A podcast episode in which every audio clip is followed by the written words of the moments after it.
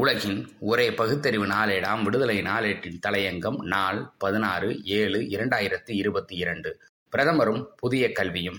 ஆங்கிலேயர் கொண்டு வந்த கல்வி நமக்கானதல்ல. அதனால் இங்கு மக்களிடையே பிரிவினை சிந்தனை வந்தது. புதிய கல்விக் கொள்கை நமக்கானது. சமஸ்கிருதம் போன்ற மொழிகளுக்கு இதன் மூலம் ஊக்கம் கிடைக்கும். தேசிய ஒற்றுமை சிந்தனை மக்களிடையே வளரும் என்று பிரதமர் மோடி கூறினார்.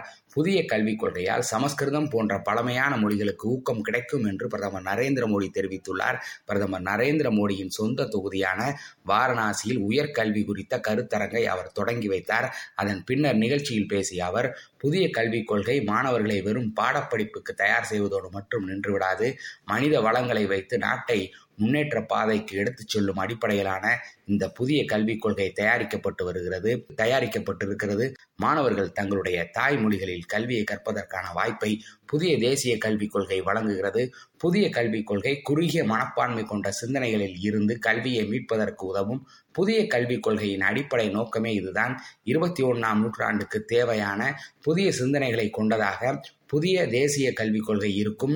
இன்று நாம் படிக்கும் கல்வி முறை ஆங்கிலேயர்கள் கொண்டு வந்தது. இதனால் நமக்குள் பிரிவினைவாத சிந்தனை உருவாகிறது. நன்மை ஒன்றுமில்லை.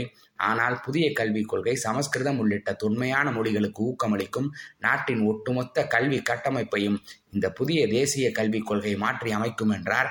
ஒன்றிய அரசு புதிய தேசிய கல்விக் கொள்கையை அமல்படுத்த கடந்த ஐந்து ஆண்டுக்கும் மேலாக முயற்சித்து வருகிறது. ஆனால் அதில் இடம்பெற்றுள்ள மும்மொழி கொள்கை ஐந்து மற்றும் எட்டாம் வகுப்பு மாணவர்களுக்கான பொதுத் தேர்வு சிறு வயதிலேயே தொழிற்பயிற்சி வழங்குவது தேசியமயமான கல்விக் கொள்கை போன்றவற்றுக்கு கடும் எதிர்ப்பு கிளம்பியது. குறிப்பாக தேசிய கல்விக் கொள்கை வரைவு வெளியானவுடன் அதன் மீதான எதிர்ப்பு பன்மடங்கு அதிகரித்தது. குறிப்பாகவும் சிறப்பாகவும் திராவிடர் கழகம் தேசிய கல்விக் கொள்கை எதிர்ப்பில் முன் வரிசையில் நின்றது நிற்கிறது. எதிர்க்கட்சியாக இருந்த திமுக மற்றும் அதன் கூட்டணி கட்சிகள் புதிய தேசிய கல்விக் கொள்கையை கடுமையாக விமர்சித்தனர். எதிர்த்தனர். இது இந்தியை திணிப்பதாகவும் மாணவர்கள் இடைநிற்றலை அதிகரிப்பதாகவும் குற்றம் சாட்டின.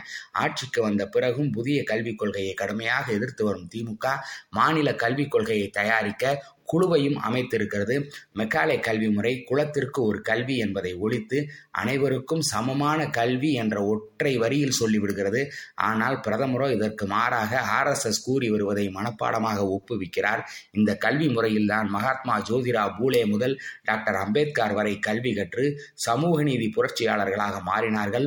ஆகையால் தான் ஆர்எஸ்எஸ் உள்ளிட்ட இந்துத்துவ அமைப்புகள் ஆங்கிலேய கல்வி முறையை ஒழிக்க துடித்துக் கொண்டிருக்கின்றன. தற்போது ஆட்சி அதிகாரம் அவர்கள் கையில் இருப்பதால் தாய்மொழி என்று போலியாக கூறி தேசியத்திற்கான மொழி சமஸ்கிருதம் என்று கூறிக்கொண்டு ஆங்கிலம் இருந்த இடத்தில் சமஸ்கிருதத்தையும் ஹிந்தியையும் கொண்டு வர பெரும் முயற்சி செய்து கொண்டிருக்கின்றனர். புதிய கல்விக் கொள்கை என்பது முழுக்க முழுக்க குலக்கல்வி முறையை கொண்டதுதான். பகுதி நேர படிப்பு பகுதி நேர குடும்ப தொழில் ஐந்தாம் வகுப்பு எட்டாம் வகுப்பில் பொதுத் தேர்வு தேர்ச்சி பெற்றவர்களுக்கு அவர்களின் குடும்ப தொழில் தொடர்பான சிறப்பு பயிற்சி கொடுப்பது போன்ற பல ஆபத்தான புள்ளிகளை கொண்டு வரையப்பட்ட அலங்கோல கோலமே இந்த புதிய கல்விக் கொள்கை.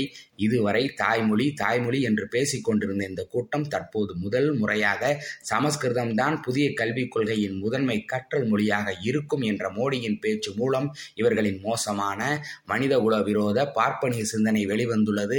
ஆங்கிலேயர்கள் கொண்டு வந்த கல்விதான் நம்மிடையே பிரிவினையை ஏற்படுத்தியுள்ளது என்று மனமறிந்த உண்மைக்கு மாறான ஒன்றை கூறியுள்ளார் பிரதமர். இவர்கள் கூறும் ஒரே மதம் என்கிற இந்து மதம் தானே பிறப்பின் அடிப்படையில் வேதம் கற்பிக்கிறது.